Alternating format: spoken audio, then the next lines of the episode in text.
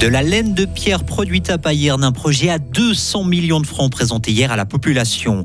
Quelle recette pour limiter les coûts de la santé et vos primes maladie? Vous aurez le choix au mois de juin avec trois votations prévues sur le sujet.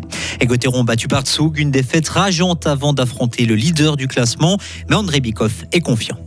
Météo, demain très nuageux et quelques averses en fin de journée. Retour du soleil et de la douceur dès euh, vendredi. Loïc Chorderet, bonjour. Bonjour Greg, bonjour tout le monde. 200 millions de francs d'investissement et de nombreux euh, nouveaux emplois. Swissport a de grands projets pour Payerne. L'entreprise est leader du marché de l'isolation et de l'étanchéité. Elle reprendra le site d'Eternit fermé l'an passé. Et hier soir, l'entreprise a convié la population de la région à découvrir son projet qui alliera un site de production de laine de verre, un isolant, avec un pôle de recherche. Sarah Camporini nous en dit plus sur cette implantation. Un projet à 200 millions de francs tout de même pour construire des nouveaux édifices aux normes actuelles tout en préservant le bâti existant d'intérêt régional, pour rendre son accessibilité par le rail plus efficace et pour limiter autant que faire se peut les nuisances pour les riveraines et riverains en créant une nouvelle entrée censée fluidifier le trafic aux abords du périmètre.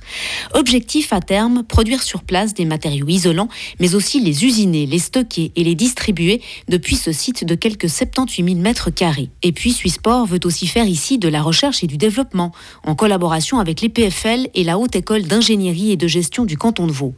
De quoi faire de ce lieu un nouveau fleuron de l'industrie paillernoise et créer aussi de nouveaux emplois. C'est ce qu'espère évidemment la commune qui voit dans ce projet une belle opportunité, mais il reste à franchir de nombreuses étapes et d'abord celle d'une première mise à l'enquête le mois prochain.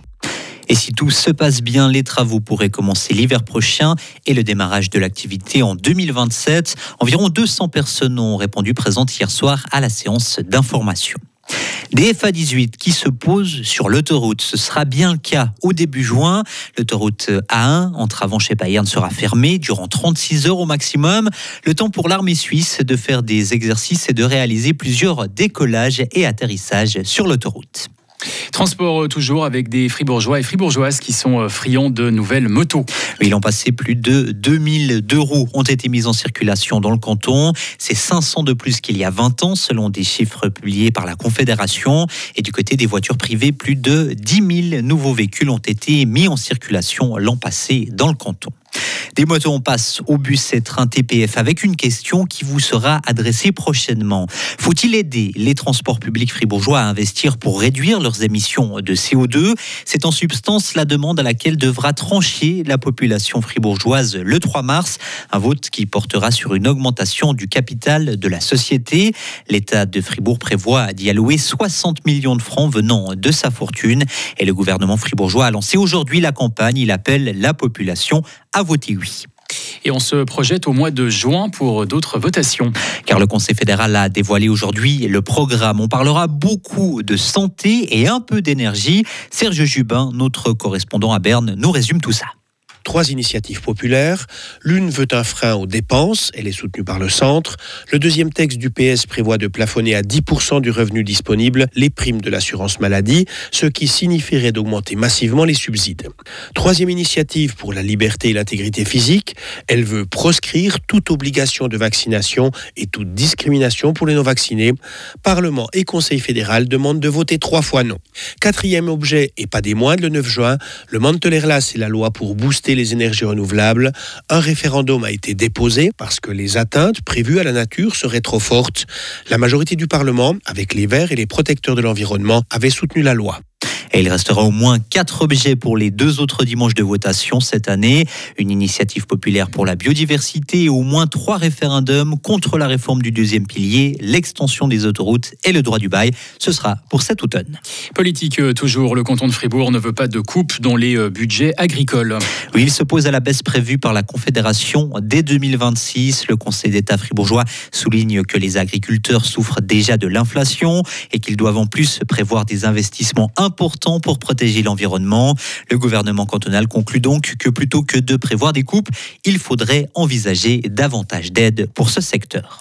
Le centre de santé de RIA pourrait euh, s'agrandir. L'hôpital fribourgeois explique ce matin que des réflexions sont en cours pour une extension du bâtiment en Gruyère.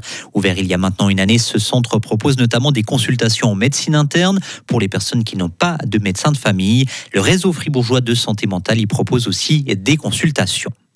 4 millions de francs pour promouvoir le sport féminin. C'est l'enveloppe demandée aujourd'hui par le Conseil fédéral. Le gouvernement veut profiter de l'euro féminin de foot qui aura lieu l'année prochaine en Suisse. Son objectif, inciter davantage de filles et de femmes à pratiquer un sport, mais aussi professionnaliser les structures du football féminin en Suisse. Les magasins Folk ont réalisé des ventes de plus d'1,3 milliard de francs l'an passé en Suisse. Le groupe appartenant au géant Fenaco compte près de 600 magasins dans toute la Suisse, dont quelques-uns dans le canton de Fribourg.